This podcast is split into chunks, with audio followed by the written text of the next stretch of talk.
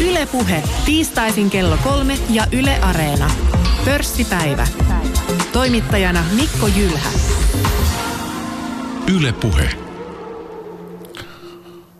Tänään pörssipäivässä niin tuota, puhutaan algoritmeista, miten ne takovat tuottoja osakemarkkinoilla. Robokauppaa on pörsseissä tehty jo useita vuosia. Mitä sille kuuluu tänään? Robottivaranhoidon juuret ovat 1990-luvulla. Se on nyt yleistymässä Suomessakin, robovarainhoito, puhutaan siitä. Ja tänään niin tota, meillä on vieraana sijoituspalvelusta vastaava johtaja Kalle Anttila Danske Bankista ja sitten liikkeenjohdon konsultti Thomas Brand Accenturelta. Tervetuloa molemmat. Kiitos, kiitos kutsusta. Kiitos kutsusta. Aloitetaan toukokuusta 2010. Tarkemmin ottaen toukokuun kuudennesta päivästä tuona vuonna. Silloin Yhdysvalloissa tapahtui kestoltaan 36 minuutin mittainen pörssiromahdus, flash crash. Dow Jones-indeksi putosi lähes tuhat pistettä.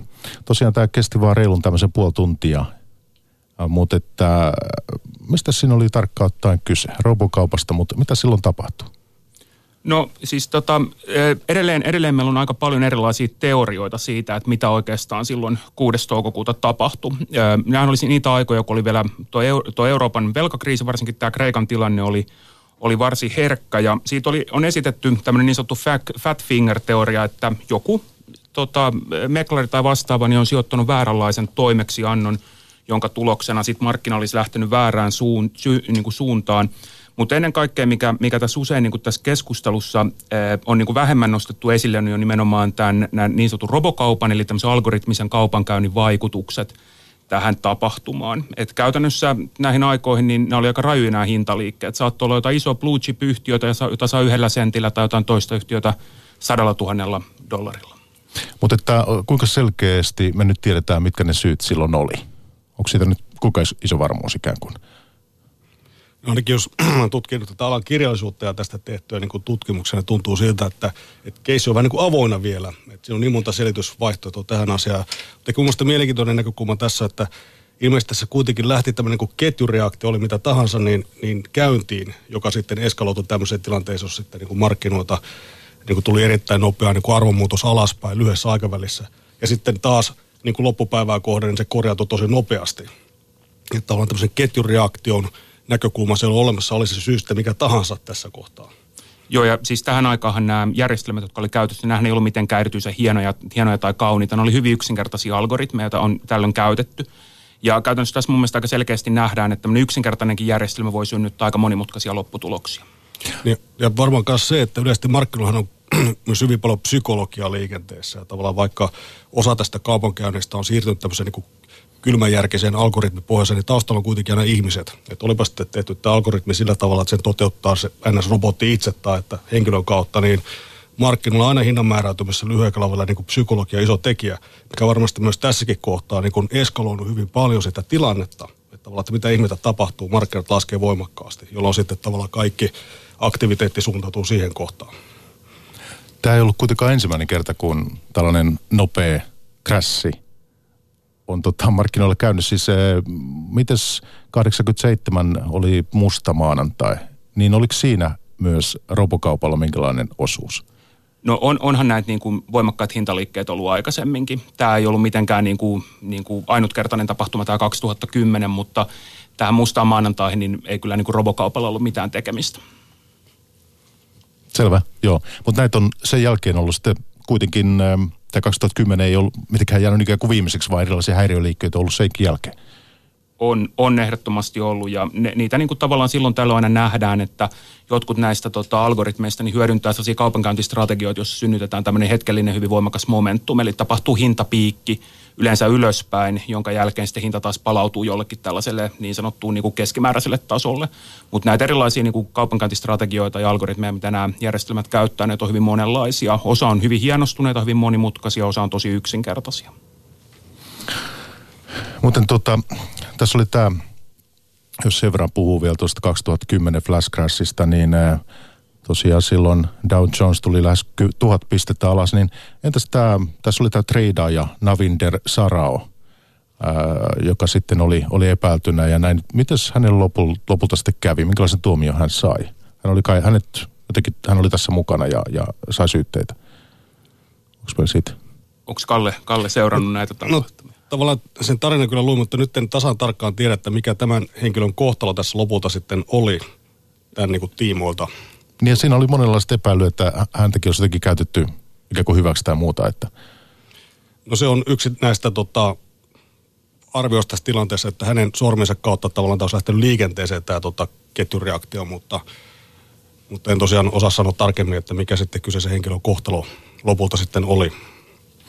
No kun puhutaan robokaupasta tänään, kun vieraana on Kalle Anttila tuossa viimeksi äänessä Danske Bankista ja sitten Thomas Brand Accenturelta, niin eh, puhutaan robokaupasta, niin mitä eri tapoja, jos otaisiin avata kuuntelijalle sitä, että miten eri tavoin algoritmeja, robotteja käytetään osakekaupassa ja pörssikaupassa hyväksi. Että HFT tuli tämä, tämä nopea treidaus tässä jo, jo niin kuin esille ja sitten tämmöinen on yksi ilmeisesti, että jos on iso ostotarjous jollakin, jollakin ostajalla, niin voidaan pilkkoa sitä ja tälle ei se kurssitaso pääse nousemaan. Niin mitäs, mitäs eri tapoja?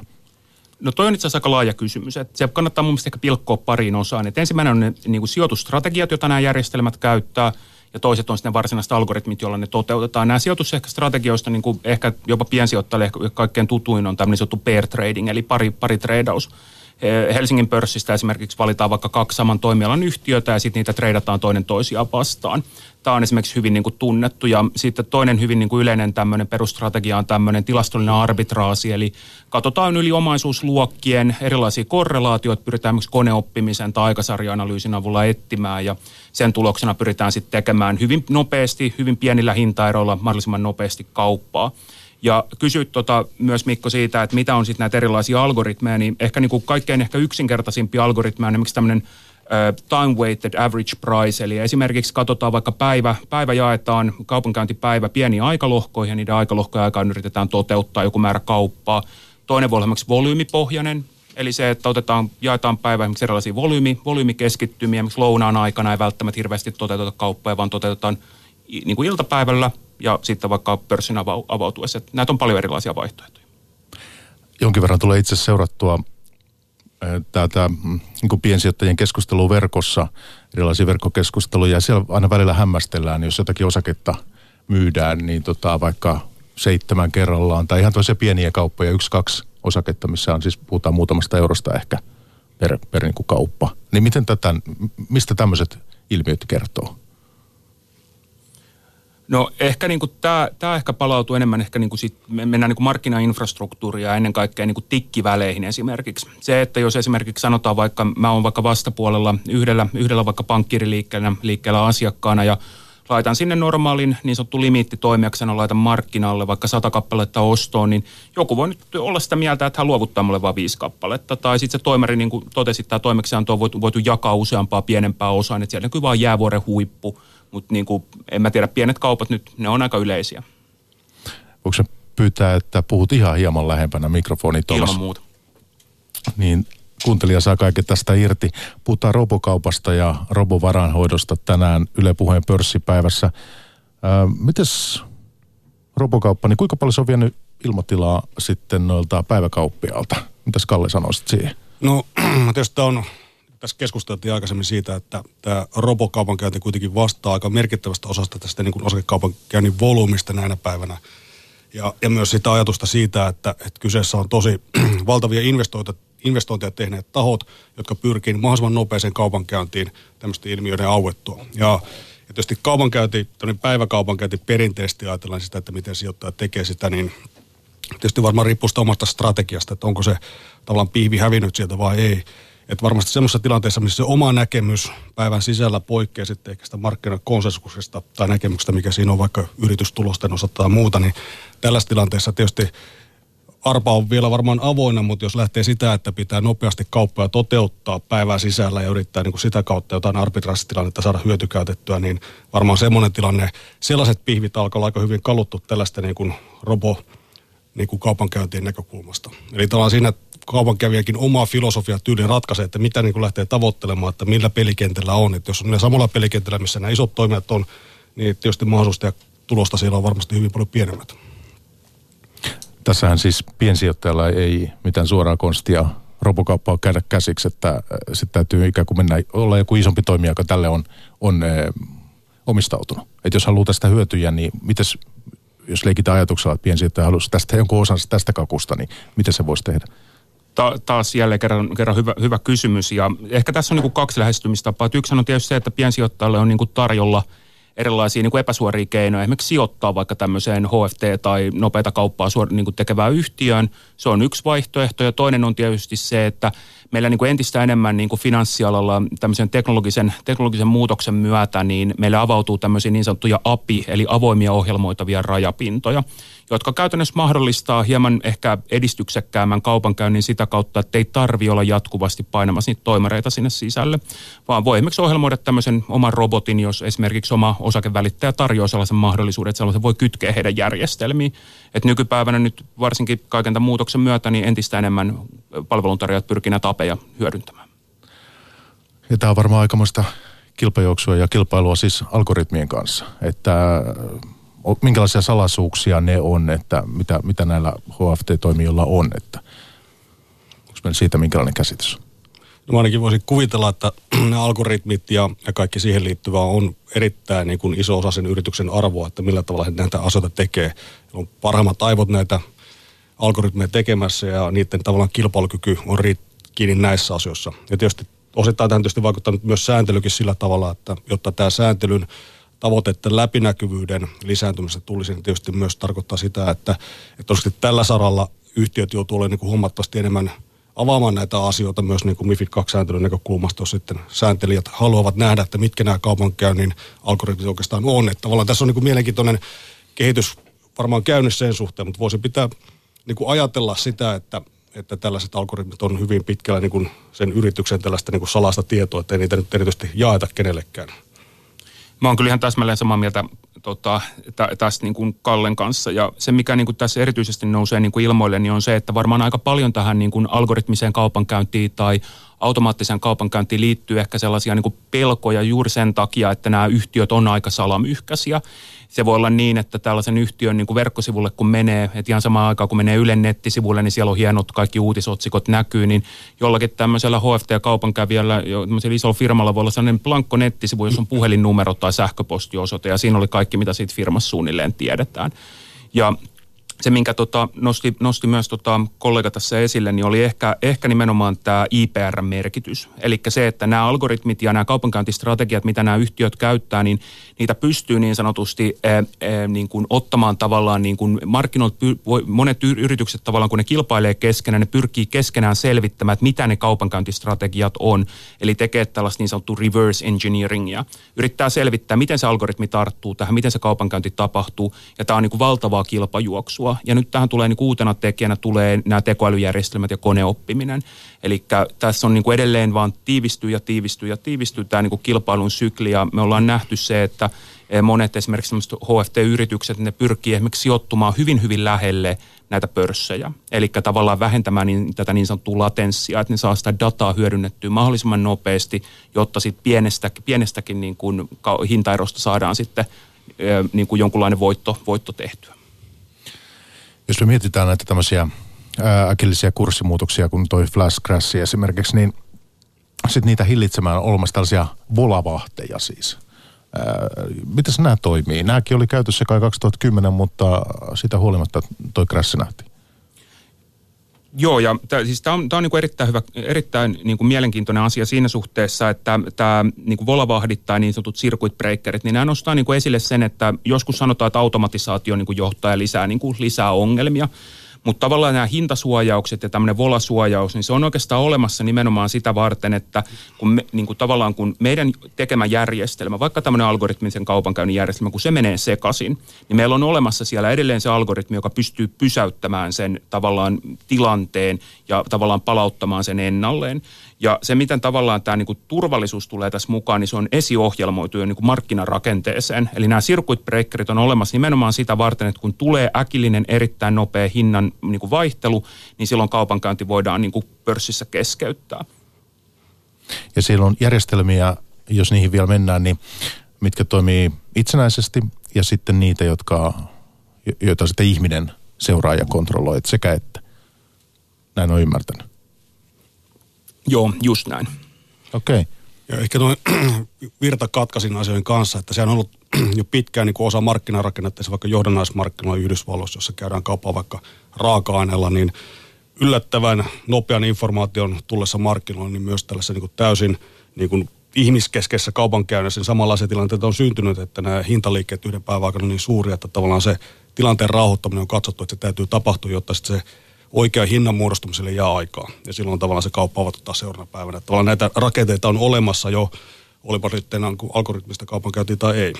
Mutta tietysti tämä niin kuin näyttäisi siitä, että tämä algoritminen kaupankäynti niin kuin voimistaa näitä, näitä ilmiöitä merkittävästi. Me ollaan tällä pörssipäivässä Yle puheessa ja nyt puhutaan robokaupankäynnistä. Mutta että nyt on ehkä tässä kohtaa hyvä muistaa sekin, että siis kysehän ei ole pelkästään pörssiosakkeista, vaan, vaan kaikenlaisista tuotteista. Siis ymmärtääkseni siis tässä on bondit, tässä on, äh, millä voidaan tehdä kauppaa, tässä on erilaiset futuurit, siis muutakin kuin yritysten osakkeet. No kyllä oikeastaan mä luulen, että tähän niin kaupankäyntiin tarvitaan markkina, jolla niin kuin muodostuu hinta ja jossa on niin volatiliteetti arvonvaihtelu olemassa, jotta sitten tämän kaltaiset rakenteet pystyy niin kuin operoimaan. Joo, ja siis tämä on niin kuin sanotaan, että ehkä, ehkä niin kuin joukkovelkakirjat on ehkä vielä vähän sellaisia, että ni, niillä on edelleen sitä, niin kuin, se on vähän hidasta, hidasta se kaupankäynti myös meillä Suomessa. Mutta käytännössä tota, melkein kaikki niin kuin arvopaperistetut niin kuin instrumentit on, on niin kuin enemmän tai vähemmän näiden HFT-kaupan kävijöiden ja robokaupan kävijöiden niin kuin, niin kuin katselun alla. Yrittävät löytää sitä, että onko eri omaisuusluokkien välillä korrelaatiota, jos on, niin hyödynnetään se. Mutta se, mikä, mikä ehkä niin kuin tuohon, minkä Kalle, Kalle sanoi, että nämä vahvistaa tavallaan tätä niin kuin volatiliteettia markkinoilla tämmöinen robokauppa, niin se ei, niin kuin, jos katsotaan akateemista tutkimusta, niin se ei ole ihan, ihan näin yksinkertaista. Eli käytännössä tämmöiset niin kuin, eh, HFT-kaupankävijät, niin ne tavallaan toimii tämmöisenä niin myös niin kuin likviditeetin turvana. Eli jos mietitään, mitä se likviditeetti tarkoittaa, että kun mä myyn vaikka osakkeen tai ostan osakkeen, niin hinta ei liikaa vaihtele. Ja nämä robo, robo tavallaan traderit, algoritmiset kaupankävijät, niin pyrkii myös tarjoamaan sitä likviditeettia, eli turvaamaan sitä markkinoiden toimintaa. Onko tämä totta, ottaa mielenkiintoinen näkökulma, että onko tavallaan jos ajatellaan sitten tällaista niin kuin vaikea markkinatilanteen, missä arvot muuttuu nopeasti tai laskee, niin, niin onko mitään niin kuin esimerkkejä siitä, että miten sen likviditeetin turvaaminen tällaisessa tilanteessa, että onko se aina mahdollista, että se likviditeetti häviää myös näiden toimijoiden kautta pois sieltä markkinoilta? Tämä on, tämä on hyvä kysymys nimenomaan siinä mielessä, että onko meillä paksut vai ohuet markkinat. Jos meillä on tosi paksut markkinat, eli tosi voimakkaat, mm. mietitään osakemarkkinoita, niitä kutsutaan niin kuin thick markets – ja sitten jos meillä on tosi ohuet markkanat, vaikka joku yksittäinen ETF, niin voi, oikeasti markkina voi kadota alta. Ja siksi on todella tärkeää, että näissä HFT-kaupankävijöillä niin huomataan se, että niillä on tällainen niin sanottu market maker-rooli, eli ne toimii myös markkinatakaajina. Ne tarjoaa sulle sen osto- ja myyntilaidan esimerkiksi joillekin instrumenteille. Ja tämmöinen esimerkiksi tilanne näkyy, näkyy esimerkiksi silloin, jos sanotaan yhtiöt tulee positiivinen tai negatiivinen tulosvaroitus, ja silloin vaikka jotain varranttia tai jotain sertifikaattia salkussa, kun markkinatakaja katoo paikan päältä, niin sijoittajat kun käy keskenään kauppaa sillä kyseisellä instrumentilla, hinta voi olla ihan mitä tahansa. Se voi olla muutamia minuutteja jopa. Ja sä voit katsoa suoraan tavallaan kauppakirjasta, voit nähdä, että oikeasti siellä on tavalliset sijoittajat tehnyt keskenään kauppaa, eikä se markkinatakaja ei ollut paikalla. Eli näiden niin kuin algoritmisten kaupankävijöiden niin kuin rooli on tosi tärkeä sen markkinoiden likviditeetin turvaamisessa. Voitaisiko tehdä jonkinlainen, voisiko sanoa, väliyhteenveto tässä siitä, siinä mielessä robokaupasta, että kun meilläkin saattaa olla piensijoittajia kuulolla, jotka seuraa osakemarkkinoita, niin tekeekö tämä, ja pohtia hieman sitä, että tekeekö tällainen, puhutaan HFTstä, tästä nopeasta robokaupasta ja, ja, ja, ja kaikesta tästä, niin tekeekö tämä, onko tämä jotakin sellaista, mikä piensijoittaja jotenkin erityisesti pitäisi ottaa huomioon? Antaako tämä jotakin, tuoko tämä jotakin ikään kuin hyvää hänelle – tai, tai tekeekö tämä sijoittamista jotenkin vaikeampaa? Miten me voitaisiin tätä vähän avata meidän kuuntelijalle, että vaikuttaako se ylipäänsä mitenkään, että tarvitseeko sitä olla huolissaan tai? Tomaksen esimerkki tässä niin kuin hyvä esimerkki siitä, että mitä niin kuin hyötyä tästä niin kuin markkinatakausta likviditeetin, että on se hinnan muodostaminen on niin kuin parempaa tietyllä tavalla. Mutta jos niin sijoittajan näkökulmasta mä itse lähtisin siitä, että mitkä, tota, mitkä on ne osa-alueet, mihin niin kuin itse pystyy niistä päätöksiä vaikuttamaan ja keskittymään niihin asioihin.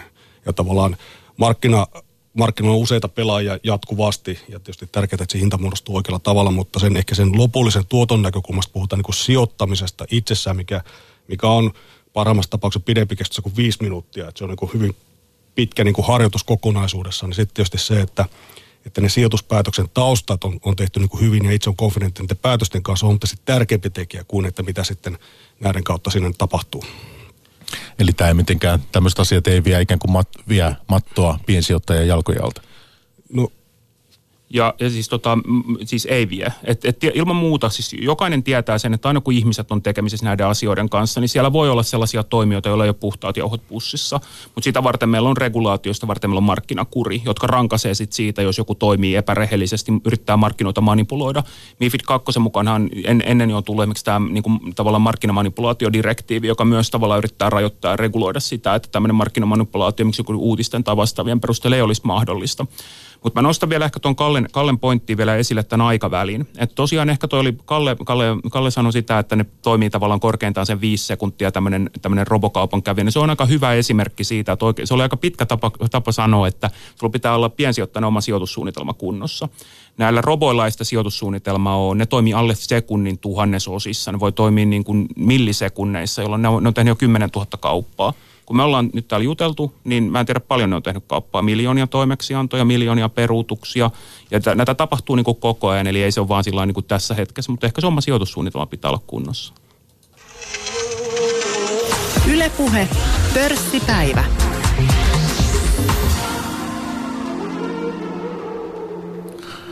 Pörssipäivä tosiaan menossa Yle puheessa ja tänään mennään algoritmien tahtiin markkinoilla – Puhutaan hoidosta ja tuossa tosiaan robokaupasta ja tänään meillä on vieraana niin Kalle Anttila Danske Bankista ja tuossa viimeksi oli sitten puolestaan äänessä Thomas Brand Accenturelta.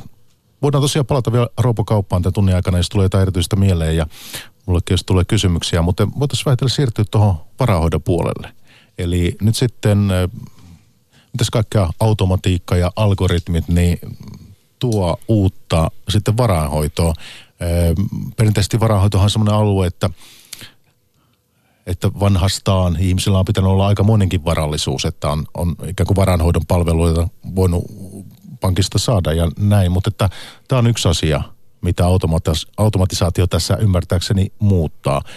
varainhoito niin on tulossa entistä enemmän ikään kuin ää, kaikkien saataville. Onko mä ymmärtänyt Kalle tämän trendi oikein? Kyllä sä oot ymmärtänyt. Tietysti musta tässä niin kuin robovaraanhoidossa, tässä robokaupankäynnissä niin kuin on, on samankaltaisuuksia. Erityisesti sanotaan robo, muuten se on niin kuin ihan eri asia. Et tota, et jos puhutaan varahoidosta tai sijoittamista yleensäkin, niin, niin se on itse asiassa aika niin kuin yksinkertaista siinä mielessä, millä tavalla asiat niin kuin kannattaisi tehdä, jotta olisi pitkällä aikavälillä niin kuin hyviä asioita.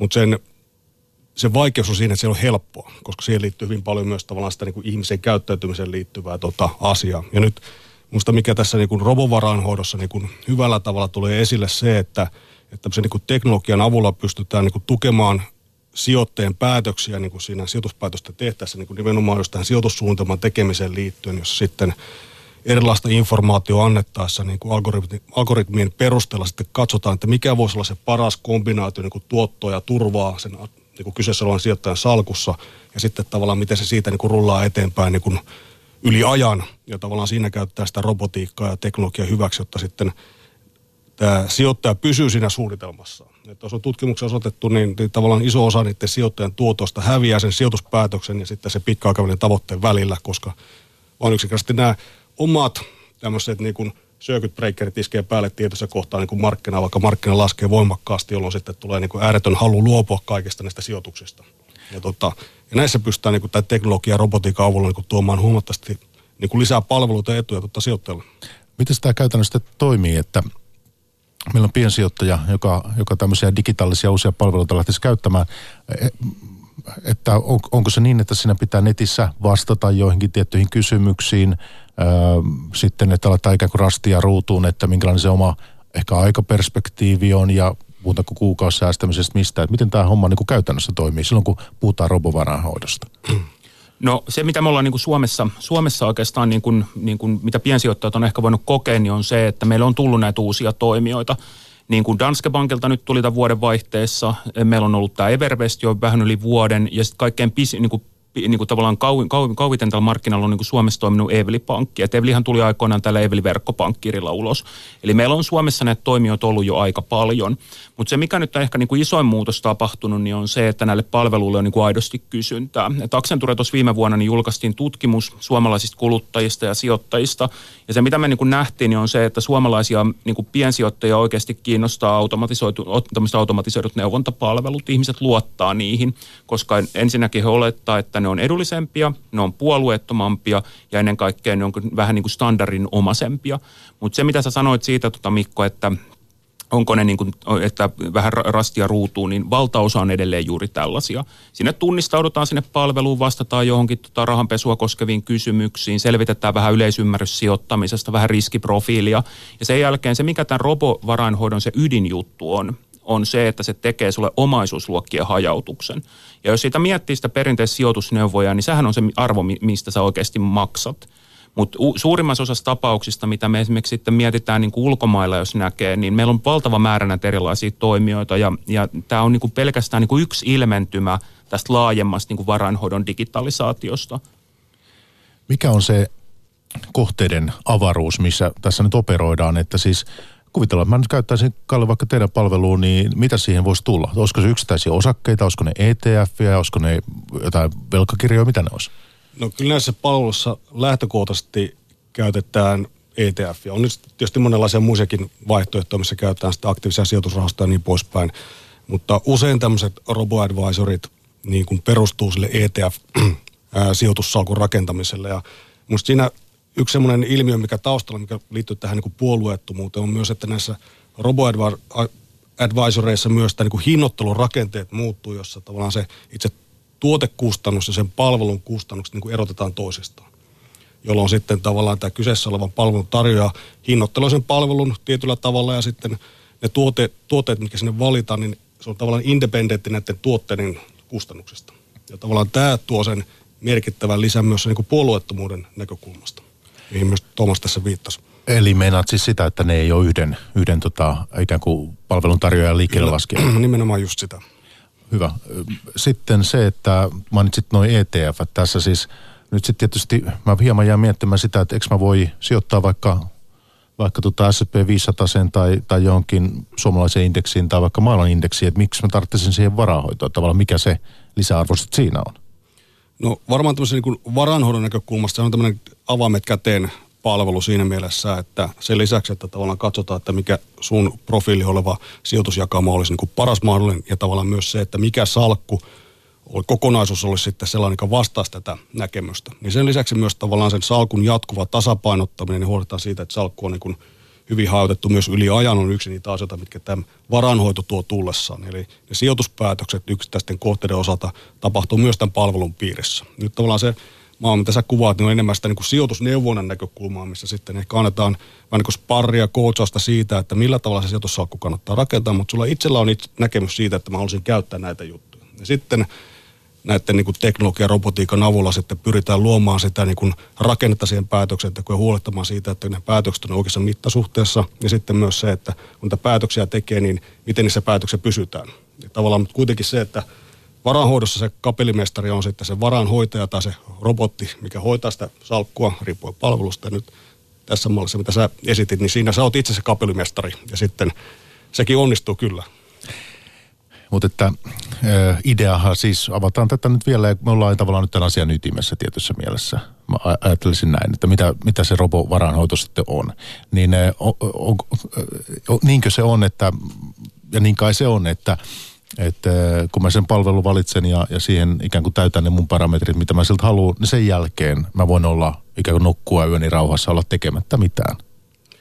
No se on tietysti yksi mun mielestä tämmöistä palvelujen iso arvo on se, että tavallaan mietti sitä, että missä haluaa niin elämässään keskittyä. Et jos haluaa, että joku toinen hoitaa niitä varoja mun puolesta, niin tämä on hyvä vaihtoehto sen kaltaisen niin tarpeen täyttämiseen, jolloin sitten se palvelu huolehtii siitä, että ne sijoitukset on jatkuvasti hajautettu, ne on linjassa mun oman sijoittajakuvan mukaisesti – ja, ja sitä kautta mun ei itse tarvitse siihen niin kuin sijoituspäätösten tekemiseen niin kuin, niin kuin ottaa siinä mitään kantaa. Näinkö tämä Tuomas toimii?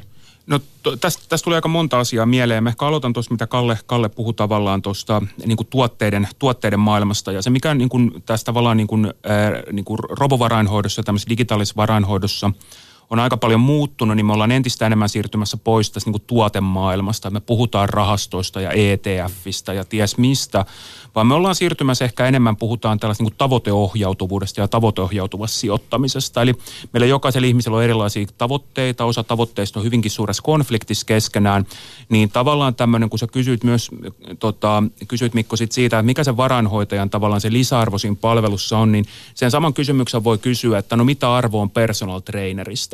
Että jotkut ihmiset tarvitsee sen tuen siltä toiselta ihmiseltä, joka aidosti pystyy to, niin kuin tukemaan siinä omassa niin kuin sijoitus, sijoituspolulla ja siitä sijoitussuunnitelmasta kiinni pitämisessä. Sitten tietysti aina jokaisen niin kuin palveluntarjoajan, joka tarjoaa näitä robovarahdon palvelut, pitää aina kysyä se, että mikä se arvolupaus on. Onko se arvolupaus se, että mä, mun kustannukset on tosi alhaisia tai mä lupaan tosi hyvää tuottoa? No tuottoa ei voi luvata.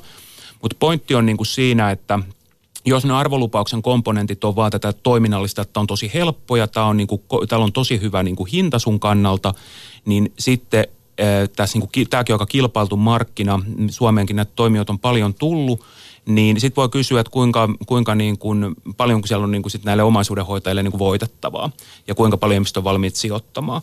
Ja mä sitten vielä tuon viimeisenä ehkä nostan esille tämän, kun sä kysyt niistä ETFistä, että no entäs jos mä itse ostan ETFn, niin se mikä on joskus semmoinen niin kuin ehkä pieni harhaluulo on se, että jos mä ostan ETF, niin mä oon passiivinen sijoittaja, mutta se ei niin kuin pidä paikkaansa. Et jos mä ostan ETF, niin mä ostan tavallaan pörssinoteeratun indeksirahaston. Jos mä ostan vaikka sieltä Jenkeistä, että okei, okay, Jenkki ETF ei enää nyt oikein, oikein voi ostaa, niin kuin ainakaan niin kuin suomalaisten, suomalaisten niin kuin mahdollista ostaa, niin se, mikä tässä voi olla niin kuin tilanne, niin mä voin esimerkiksi sijoittaa vaikka finanssialan yhtiöihin, tai mä voin sijoittaa vaikka teknologialan yhtiöihin. Okei, se tuote on alhaisilla kuluilla, mutta mä otan kuitenkin aktiivista näkemystä, kun mä sijoitan niihin. Se ei ole niin kuin hyvin hajautettu indeksi. Ja niin kuin tässä ehkä tulee niin kuin huomioon, mitä, mitä niin kuin Kalle, Kalle, Kalle puhui, niin se varainhoitaja pystyy tarjoamaan sitä tukea niissä vaikeissa markkinatilanteissa. Se pystyy vakuuttamaan ehkä sellaisista niin kuin tilanteista, että hei, että nyt tuntuu, että mun pitäisi kaikki myydä tai mun pitäisi kaikki rahat laittaa nyt jonkin sijoituskohteen suhteeseen, että mikä sen ihmisen kannalta on se paras lopputulema ja tavallaan tukemaan siinä sijoituspäätösten ja ennen kaikkea se oman sijoitussuunnitelman tavallaan toteuttamisessa. No, mä hieman vielä tässä, tässä tota haastan sillä tavoin, että, että jos me nyt otetaan vaikka se indeksi S&P 500, niin onhan siinä nyt hajautusta jo, jo muuten. Ja jos me otetaan vaikka Helsingistä joku indeksi, niin tota yleisindeksi, niin onhan siinäkin hajautusta aika tavalla. Ja voidaan ottaa maailmanindeksi niin siinä, siinä ainakin hajautusta sitten on. Että tuoko tämä, tämä ikään kuin robottivarainhoito sitten jotain lisäarvoa siihen? Et, parantaako se tuottoja tai, tai mitä me voidaan vaikka tuotoista sitten sanoa? No mun mielestä se, sen parantaako se tuottoa, niin sen mitataan niin kuin yli ajan. Että tavallaan siinä kohtaa, jos me laitaisiin tämmöinen niin vertailu käyntiin, että nyt tehdään niin kuin tällä tavalla, kuten esitit, ja sitten toinen valitaan tämmöisen varahoidon piiristä, niin niin mielenkiintoista on katsoa, että mitä sen jälkeen tapahtuu. Esimerkiksi vaikka niin, että jos markkinat laskee tai muuta, niin miten, minkälaista käyttäytymistä me nähdään näissä kahdessa niin kuin eri niin kuin lähestymistavassa. Ja myös se, että miten vaikka verotus otetaan huomioon tai onko se sellaisia päätöksiä tehty, että me itse asiassa tarvikin säästää samalla, kun me teemme tätä ja samalla niin kuin ajallisesti hajauttaa se salkun kokoonpano ja muita vastaavia tekijöitä, mitkä lopulta niin kuin, ehkä sen tärkeimpään asiaan niin kuin johtaa, mikä on se, että se tavoitettu tuotto niin on, on niin kustannusten vero ja kaikkien näiden niin käyttäytymisen sudenkuoppien jälkeistä tuottoa, eli sitä niin todellista tuottoa, mitä tässä mitataan. Että tavallaan minusta tässä on tärkeää, että jokainen löytää sen oman tapansa. Että jos on, haluaa tehdä itse, niin se on täysin ok. Haluaa niin hajauttaa ne salkut ja miettiä sitä asiaa. Ja tavallaan sitten ottaa huomioon sen, että sen salkun kanssa elää sitten yli ajan ja pitää kiinni sitä omasta tavoitteesta, mikä on. Niin tavallaan tässä on se niin tärkein asia niin kokonaisuudessaan. Ja sitten lähtökohta on, että miten itse arvioi itseään niin riskinottajana vaikka. Niin usein tällaisessa tilanteessa siinä arvoa tulee, että on joku niin referenssi tai joku antaa arvion siitä, että pystyy niin vähän katsomaan, että onko samaa mieltä vai ei. Ja nämä on niin sellaisia pieniä asioita, mistä sitten lopulta se on niin iso vaikutus sille matkan mukavuudelle, mikä tästä niin seuraa. Ja tavallaan se, että varahoidossa on hyvä puoli siitä, että se on vähän niin kuin valmis matka, että sitten istuu siellä koneen perällä nauttimassa kyydestä, kun taas sitten tässä kohtaa, jos on sen itse tehdä, niin sitten on niin siellä niin kapteenina puikossa ja ohjaa sitten konetta eteenpäin. Että tämä on, niin kuin, tämä on valintakysymyksiä ja, tuota, ja myös tullakseen vielä tuohon Tomasen tavan tuotteesta palveluihin, niin mä oon samaa mieltä, että tämän kaltainen trendi tässä ehdottomasti on niin nähtävissä, että, että kaikkia näitä asioita enemmän tulee niin palvelun tyyppisiksi, jolloin tietysti se, että se myös sen arvolupauksen täytyy olla hyvin kiteytetty, että mitä kaikkea tähän palveluun liittyy. mun mielestä se on aika terveellistä keskustelua yleistäkin ottaen tässä näin, että, että mitä, mitkä on ne niin tärkeät asiat, mihin voidaan itse vaikuttaa, jolla on niin merkitystä sen lopputuloksen näkökulmasta. Ja myös se sijoitussuunnitelma, mikä niin kuin usein palataan, niin kun puhutaan sijoitussuunnitelmasta, niin sehän on tavallaan jatkuva prosessi myös. Että tavallaan, että elämässä tapahtuu muutoksia ja sitä kautta se suunnitelma pitäisi heijastella sitä. Kyse on vain tästä niin valmistautumista, se niin kuin tulevan ennakoimista. Ja tavallaan se on niin se systemaattinen prosessi. Jotkut pystyy paremmin sen itse, jotkut tarvitsee kaverisen asian niin tekemiseen ja haluaisi parata niitä asioita. Ja tavallaan se arvo syntyy niin tämän kokonaisuuden näkökulmasta. Joo, ja tota, siis mä oon tästä, tästä niin täsmälleen, täsmälleen samaa mieltä. Ja tavallaan se, jos mietitään tavallaan tätä niin kuin robovarainhoidon tavallaan niin kuin, niin kuin, että, miten, että millaisia ne robovarainhoitajat on, niin näitä erilaisia palvelumalleja on niin kuin valtavasti. On olemassa tällaisia niin sanottuja puhtaita, puhtaita niin kuin digitaalisia toimijoita, kuten esimerkiksi Yhdysvalloissa Wealthfront Betterment – ja sitten meillä on niin kuin entistä vahvemmin tavallaan nähtävissä niin kuin maailmalla on tämä niin sanottu hybridimalli. Eli puhutaan siitä, että asiakkaalle tarjotaan myös mahdollisuus siihen, että hän voi käyttää niitä digitaalisia palvelukanavia ja työkaluja – mitä se myös varainhoitaja käyttää, mutta sen lisäksi sitten asiakas saa halutessaan myös niin kuin henkilökohtaista tukea. Ja näitä niin kuin malleja on valtavasti erilaisia ja Suomessa me ollaan tiettyjä malleja nähty, mitä, niin kuin, mitä, mitä nyt niin kuin julkisuudessa on ollut, mutta ennen kaikkea se, mikä tässä on niin kuin kaikkein mielenkiintoisinta, on nimenomaan se, että tämä tavallaan muuttaa tavallaan sitä tapaa, jolla ihmiset sijoittaa. Eli että käytännössä niin kuin entistä useammalle ihmiselle on niin kuin tarjolla sijoitusneuvontaa. Se laskee tavallaan sen palvelun kustannusta. Meillä on niin kuin tavallaan digitaalinen palvelualusta, jonka kautta sä pystyt skaalaamaan sitä palvelua niin kuin entistä useammalle asiakkaalle. Ja asiakkaan kannalta se tietysti merkitsee sitä, että kun meillä on hintakilpailua, me voidaan olettaa, että hinnat niin kuin jatkaa käytännössä niin kuin sen sijoitusneuvonnan osalta laskuaan. Eli käytännössä niin kuin meillä on niin kuin kilpailu kiristyy ja sitten tietysti voidaan niin kuin miettiä, että tuleeko ulkomailta esimerkiksi lisää kilpailua. Kertokaa mulle, että miten maailmalla, minkälaisia tuotteita ja palveluita on tarjolla. Jos mä haluaisin käyttää esimerkiksi semmoista robottivarahoidon muotoa, jossa siis valittaisi mielenkiintoisia pieniä teknologiayhtiöitä, kasvuyhtiöitä, small capia löytyykö sieltä semmoista palvelua, että, me ikään kuin, että se etsisi mulle näitä yhtiöitä, vai täytyykö me operoida ETF-maailmassa? No näitä erilaisia toimintamalleja on tosi paljon, että se mitä Kalle mainitsi näistä niin kuin ETFistä, niin se on aika yleinen, että sulle tarjotaan vain ETF tai sijoitusrahastoja. Sitten meillä on tällaisia niin sanottuja stock picking, eli niin kuin osakepoiminta, poimintaroboja olemassa, ja sen lisäksi on olemassa tämmöisiä temaattisia. Eli esimerkiksi jos sanotaan, että mä haluaisin nyt sijoittaa vaikka yhtiöihin, jotka on, operoi vaikka tekoälysektorilla tai robotiikan tai bioteknologian parissa, niin mä voin niin kuin rakentaa sellaisia salkkuja. Ja tämmöisiä palveluita on olemassa. Niihin on ehkä vähän hankala suomalaisten, suomalaisten päästä käsiksi esimerkiksi lainsäädännön takia, mutta tällaisia palvelumalleja on olemassa maailmalla. Eli siis tarkoittaako tuo sitä, että käyttäjä voi mennä siihen palveluun ja ja asettaa tiettyjä parametreja niille yhtiöille, mitä haluaa, mitkä on siis niin kuin PE-keroin maksimissaan ja mikä on liikevaihdon vuotuinen kasvu ja tämmöisiä. Ja sitten se palvelu etsii sulle semmoisia yhtiöitä. Tämmöisiä palveluita on jo nykypäivänä Suomessa tarjolla muutaman tota, yrityksen taholta toteutettuna, jos sitten omat preferenssit ratkaisee, että minkälaisia yhtiöitä tavallaan sieltä tulee koko globaalisti niin kuin rouhittuna, jos on niin kuin, tämmöisiä niin kuin fundamentaalisia parametreja sitten yrityksen niin kuin talouskuntoon liittyen tai sitten maa-alueeseen toimialoihin ja sitä kautta pystyy niin identifioimaan sitä, sitä niin universumia, mitkä olisi niin itselle sopivaa. Koska nyt tietysti se, että suomalaisessakin sijoittajilla niin on useita kymmeniä markkinoita avoinna ja varmaan se iso juttu on se, että millä tavalla löytää sitten ne itselle sopivat yhtiöt sieltä. Koska kuitenkin yritysten seuranta niin pääsääntöisesti kuitenkin kohdistuu sen kotimaiseen markkinaan. Joo, ja siis tässä nyt ehkä nimenomaan niin nostetaan vielä niin kerran, että on niin mahdollisimman selkeä, niin se mistä nyt, niin kuin, mistä nyt niin Kalle puhuu, niin tämä on niin screenausta. Se on sitä, että mennään kauppalehden kotisivuille ja etitään tietyillä tunnusluvuilla, tai mennään Market Watchia ja etitään tietyillä tunnusluvuilla. Se on eri juttu. Mutta sitten on olemassa sellaisia roboja, jotka oikeasti valitsee sulle sun haluamilla kriteereillä. Esimerkiksi hyvä esimerkki vaikka tämmöinen gurusijoittaminen. Että jos mä uskon, uskon nyt vaikka Peter Lynchin tai Warren Buffettin, Buffettin niin kuin strategioihin, niin mä pystyn suunnilleen mallintamaan ne auki. Eli siellä on joku algoritmi, joka tavallaan niin kuin näytetään sulle, että tässä on ne parametrit, joilla sulle etitään nämä osakkeet, ja sä voit aktivoida sen itsellesi käyttöön, ja sä voit sen jälkeen tavallaan niin kuin noudattaa sitä annettua tapaa. Tällaisia palveluita on olemassa ja tämmöisiä temaattisia, niin kuin, jos sä voit tehdä temaattista sijoittamista, sijoittamista niin kuin itse omaehtoisesti on olemassa myös. Mutta nämä on niin kuin vielä sellaisia vähän niin kuin luksusjuttuja, että ehkä sama, vähän verrattava sama tilanne, että Tesla vaikka kolme vuotta sitten. Että se ei välttämättä niin kuin näy markkinoille, että ketä nämä toimijat on, mutta tällaisia on niin kuin olemassa esimerkiksi Yhdysvalloissa. No Yhdysvalloista moni asia sijoitusmaailmassa tietysti tulee ja on ymmärtänyt siellä esimerkiksi just ETF-sijoituksiin, niin markkinoille tulevasta rahasta, siis valtaosa menee sinne. En tiedä mikä se prosenttiluku tällä hetkellä on, mutta se on huomattavan suuri. Niin eh, miten nyt tässä robovaraanhoidossa, minkälaisen aseman tämä on saanut, jos, jos ajatellaan asiaa Yhdysvaltain näkökulmasta?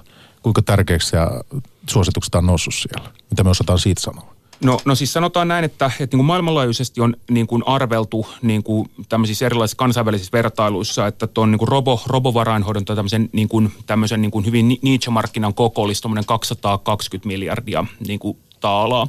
Eli se on tosi vähän, kun mietitään tavallaan sitä laajaa, laajaa omaisuusjakaumaa. Et suoma, niin kuin, suomalaisten kokonaissijoitusomaisuus ja tämmöinen niin kuin omaisuuden hoidossa oleva sijoitusomaisuus on joidenkin arvioiden mukaan suunnilleen samaa luokkaa, noin 220 miljardia niin kuin euroa. Eli ei ole, niin kuin, se ei ole hirveän suuri. Ja käytännössä niin kuin Yhdysvalloissa niin, niin kuin markkinoita dominoi hyvin vahvasti just tämä hybridimalli. Eli siellä on kaksi isoa toimia. Siellä on äh, Charles Schwab, tämmöinen äh, brokeri myös, tekee myös niin kuin ETFia, ja sitten on Vanguard. Eli molemmat on hybriditoimijoita, tarjoaa sitä digitaalista ja sitä sijoitusneuvoja ja käytännössä se, mikä tämän Vanguardin markkinaosuus on siitä markkinasta, niin sä voit yhdistää kymmenen Vanguardin jälkeen niin kuin aumiltaan, eli siltä assets under managementilta yhteen, ja se ei pääse lähellekään Vanguardia. Mutta se pitää ymmärtää, että tässä pitää ymmärtää vähän sen toimialan taloustiedettä, eli Vanguard on itse myös tuotetalo, eli heillä on niitä ETF omasta takaa. No mihin me ei tässä nyt tietysti Dansken palveluihin sinänsä mennä yksityiskohtaisesti nyt Kalle. Äh, sulla on nyt tietysti hyvin hallussa se, että mihin tällä niin pyritään. Mitkä teidän odotukset sen suhteen on?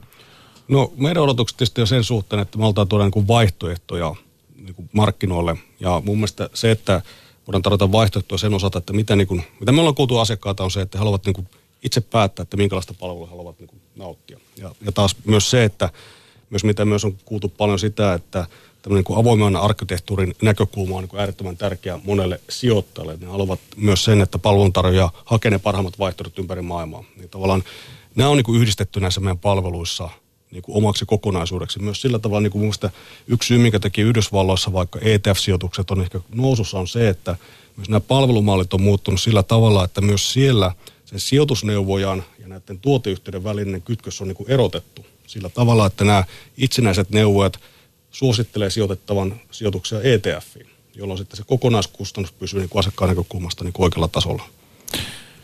Ja tässä kun on Tuomaksen blogia muun muassa lukenut ennen lähetystä, niin siellä on sitten tullut just tähän liittyen, Kalle, mitä puhut, eli siis milleniaalit, toisaalta naiset sijoittajina ja, ja sitten tämä eri niin kuin sijoitusryhmien tarpeet ja miten ne poikkeaa tois, toisistaan. Ja se, että tosiaan tottumuksia ikäryhmittäänkin. Ää, ja nyt jos mä oon ymmärtänyt oikein, sanotte miten asia sitten teidän mielestä on, mutta että nimenomaan siis robovaraan hoidon keinoin yritetään löytää niitä ratkaisuja sitten eri, eri, eri ryhmille. No kyllä tämä ehdottomasti on yksi niin kuin taustajatus tässä näin, erityisesti se, että näiden online-palveluiden kautta tuodaan lähemmäksi se palvelu.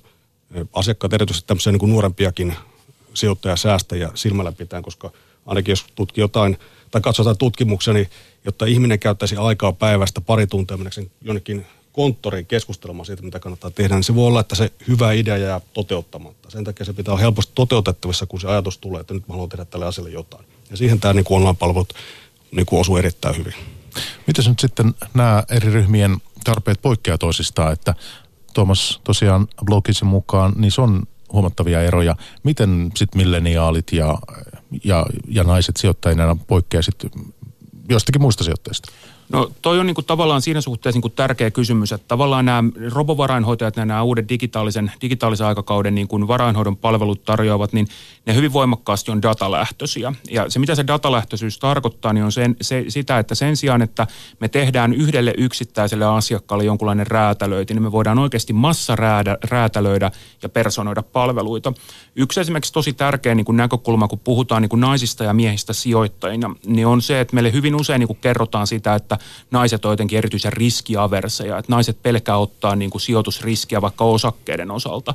Meillä on, meillä on kieltämättä, meillä on niin kuin suomalaisella aineistolla, niin näkyy se, että naiset, naisilla on vähemmän osakeriskiä salkussa, mutta sitten tavallaan kun sitä näkökulmaa laajentaa ja miettii sitä niin kuin persoonallisuuden ja muiden niin kuin näkökulmasta, niin naisia voi ehkä kutsua enemmän niin kuin riskitietoisiksi. Miehet on tutkimusten mukaan niin huomattavasti aktiivisimpia osakemarkkinoilla, paljon varmempia siitä, että heillä on niin kuin mukamas parempaa tietoa siitä, että mihin nämä niin kuin osakkeet tai vastaavat instrumentit kehittyy, ja tämä kostautuu sitten miehillä siinä, että tuotto voi jäädä keskimäärin naisten tuotos joku 2-3 pinnaa vuodessa. Eli näitä niin kuin eroja on niin kuin miesten ja naisten välillä sijoittajina, ja sitten kun mietitään nuoria sijoittajia vielä erityisesti, niin siihen tulee sitten mukaan näiden robovarainhoitajien, esimerkiksi Vanguardin niin kuin ed- niin kuin ajama tämmöinen niin sanottu elinkaarimallinnus. Eli otetaan huomioon sen asiakkaan elinkaari se, että ihminen syntyy, ihminen on, elää on niin kuin lapsuutta, nuoruutta, opiskelee, e, eka työpaikka, ehkä jotain perheen perustamista YMS, niin tavallaan pyritään tuomaan tämä elinkaarimallinnus mukaan siihen ja ymmärtämään, että mitkä ne ihmisen eri elinkaaren vaiheet on, jotta voidaan tarjota sille asiakkaalle niin kuin miele, mielekäs niin kuin sijoituspalvelua. Mä palaan sen verran noihin tuottoihin vielä. Siis nyt sitten, kun tämä 90-luvulla kai ensimmäiset askeleet otettiin robovarainhoidossa, niin – niin eh, miten me voitaisiin nyt sitä tuottoa, tuottoa saatua tuottaa jotenkin, onko siitä mitään, mitään tietoa meillä, että mihin se asettuu, että minkälaisia lukuja? No, että... no, no toi, on, toi, on, niin kun, toi on sinänsä hankala kysymys, koska suurin osa näistä robovarahoidon toimijoista on tosi uusia vielä. Ja ne käyttää erilaisia strategioita, eli meillä on aika vähän loppupeleissä tietoa siitä, että miten, mitä siellä pellin alla oikeasti tapahtuu. Et suurin osa näistä toimii niin kuin modernin portfolioteorian mukaan. Siellä on jotain tiettyjä niin kuin pääomamarkkinoita koskevia oletuksia, joita sinne on laitettu. Mutta niin kuin se, mitä esimerkiksi niin kuin Jenkki, Jenkki tavallaan nämä niin kuin toimijat on niin kuin raportoinut ja mitä he niin kuin itse näyttää, niin se on niin kuin keskimäärin, jos katsoo niin kuin vuotuista tuottoa, niin se mikä on ollut näissä tietyissä niin kuin papereissa 6-8 prosenttia, eli jää, niin kuin, jää niin kuin tavallaan siihen niin kuin indeksituoton, indeksituoton niin kuin ympärille. Mutta näistä ei oikeastaan voi vetää sellaista yleistystä, että joku, jonkun tuotto on nyt tosi hyvä, koska se on todella paljon, niin kuin Kalle tässä aikaisemmin sanoi, niin kyllähän se on niin kuin sitä, että, mit, mitä, että mitä se robo, robo tekee. Tekeekö se robo esimerkiksi jotain niin kuin rebalansointia, eli tasapainottaako se salkkua jollakin aikavälillä uudestaan, Onko siellä tämmöistä niin sanottua tax loss harvestingia, joka on Jenkeissä tosi yleistä, eli käytännössä yritetään saada niin verotappioita pois – ja sitten tietysti yksi tärkeä kysymys on se, että millaisen tavallaan niin kuin kulkuvälineen sisälle se on rakennettu. Ja se, mitä mä tarkoitan kulkuvälineellä, on se, että jos mulla on perinteinen arvoisuustili ja mulla on vaikka kapitalisaatiosopimus, niin nämähän on tuotteena hyvin erilaisia. Toisessa käytännössä niin kuin vähän niin kuin korkoa korolle-efekti pääsee tapahtumaan. Ja sitten jos mä arvoisuustilillä nyt on vaikka jotain niin kuin vaikka rahastoosuuksia ja se ra- rebalansoidaan, myydään vaikka kaikki pois ja ostetaan uudestaan, niin mulle realisoituu myyntivoittoja ja myyntitappioita. Eli tämä vaatii myös siltä palvelun tarjoajalta, eli siellä, joka tarjoaa robovarahoidon niin palveluita, niin hyvin tarkkaa niin kuin pohdintaa siitä, että miten esimerkiksi ei synnytetä sille asiakkaalle ylimääräisiä niin kuin verovoittoja tai verotappioita. No sen verran vielä tuohon naismieskysymykseen. Se ei ole tämän tunnin teema, mutta kun puhutaan tästä algoritmeista markkinoilla, mutta kun nyt mainitsit ton, niin onko meillä siis ihan tuottomielessä kuinka hyvä käsitys siitä, että nais- ja miessijoittajien niin saavuttamista tuotoista? No meillä on joitakin, joitakin suomalaisella aineistolla ja jenkkiaineistolla joitakin papereita on julkaistu, niin kuin akateemisia julkaisuja. Ja se, mikä niin kuin näin se on ollut aika konsistentti niin kuin havainto, yhdenmukainen havainto, niin on se, että miehet on niin kuin yli itsevarmoja. Eli niin kuin, käyttäytymistaloustieteessä puhutaan niin overconfidenceista. Ja käytännössä tarkoittaa sitä, että miehet olettaa omat niin kuin, tietonsa ja taitonsa niin kuin, naisia, naisia suuremmiksi. Ja se johtaa sitten tämän ylivarmuuden kautta si- siihen, että esimerkiksi salkun niin kuin, tota, kiertonopeus on huomattavasti suurempi, mitä naisilla on. Ja sitten se voi myös johtaa tavallaan niin kuin voimakkaissa markkinatilanteissa niin kuin ylilyönteihin. Eli se, että onko se nyt kaksi vai kolme pinnaa, mutta jotain siinä luokkaa se, että mitä niin kuin miehet keskimäärin häviää naisille nimenomaan tämän niin kuin, tällaisen niin kuin yliitsevarmuuden ja muun niin kuin tuloksena. Mutta nämä on, niin kuin akateemi- nämä on enemmän niin kuin akateemisia kysymyksiä. Mutta siinä eroa kuitenkin on? No sitä, sitä on niin kuin akateemisella aineistolla niin kuin havaittu. Ja ainakin omalta osalta voi sanoa, että tunnistan kaikki nämä virheet itsessäni ja tota, olen toteuttanut niitä erittäin onnistuneesti monta vuotta. Mutta sinulla on siis hetkinen äh, analyytikon kokemusta ja...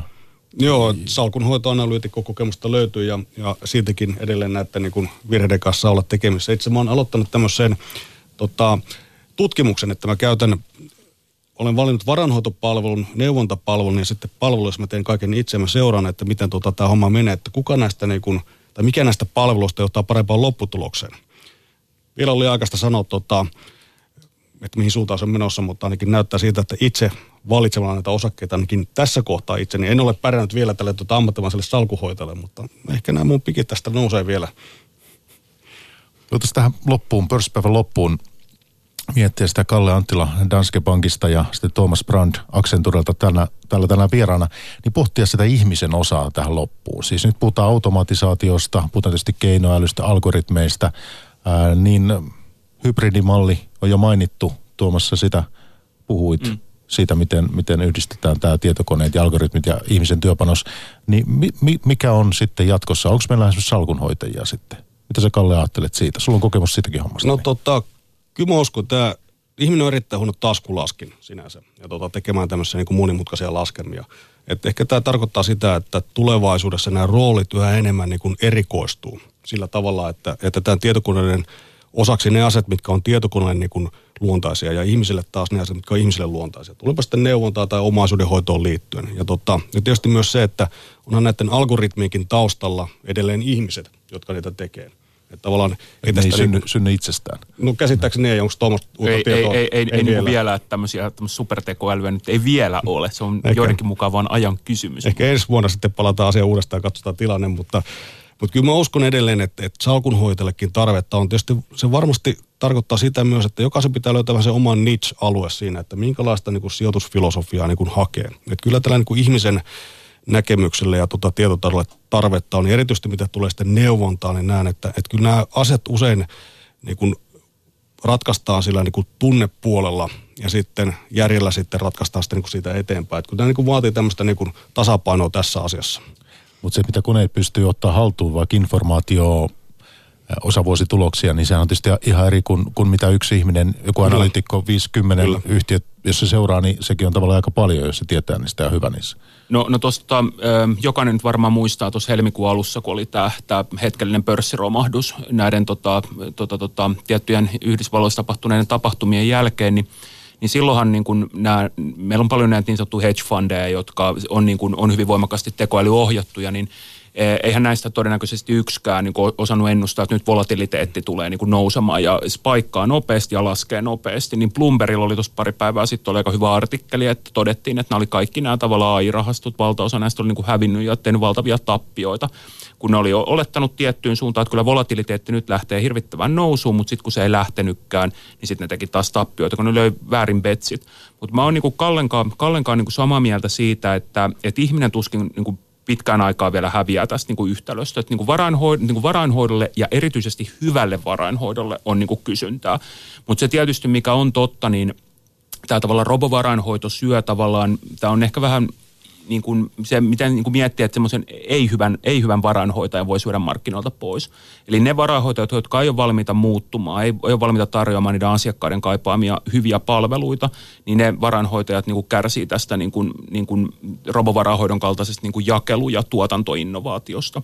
Ja ehkä niin kuin sellaisena niin kuin isona, isona niin kuin kuvana, kun jos katsoo varainhoitoa, niin – ja ylipäänsä niin kuin finanssialaa, niin aika paljon niin kuin siellä niin kuin koneen, niin kuin kone, niin kuin tavallaan konehuoneessa on tehty duunia. Siellä on to, tosi paljon hommia asiakkaiden hyväksi, mutta nyt on tavallaan niin kuin asiakkaiden aika, että tavallaan saadaan hyviä uusia palveluita. Ja nyt paljon puhutaan open bankingista, PSD2 maksupalveluissa, niin se on tosi tärkeää, että asiakkaat pääsevät aidosti käyttämään näitä niin kuin hyviä, hyviä uusia lisäarvopalveluita. No tosiaan voitaisiin muutama sana tuosta finanssisektorin tulevaisuudestakin tähän loppuun ottaa, mutta sen kysyn, että, että, että entäs ihan perinteiset pörssisijoitukset, siis se, että joku ihminen omistaa, suomalainen piensijoittaja omistaa jotakin suomalaista yhtiötä, sata kappaletta, jotakin tai kymmenen tai tuhat tai mitä vaan.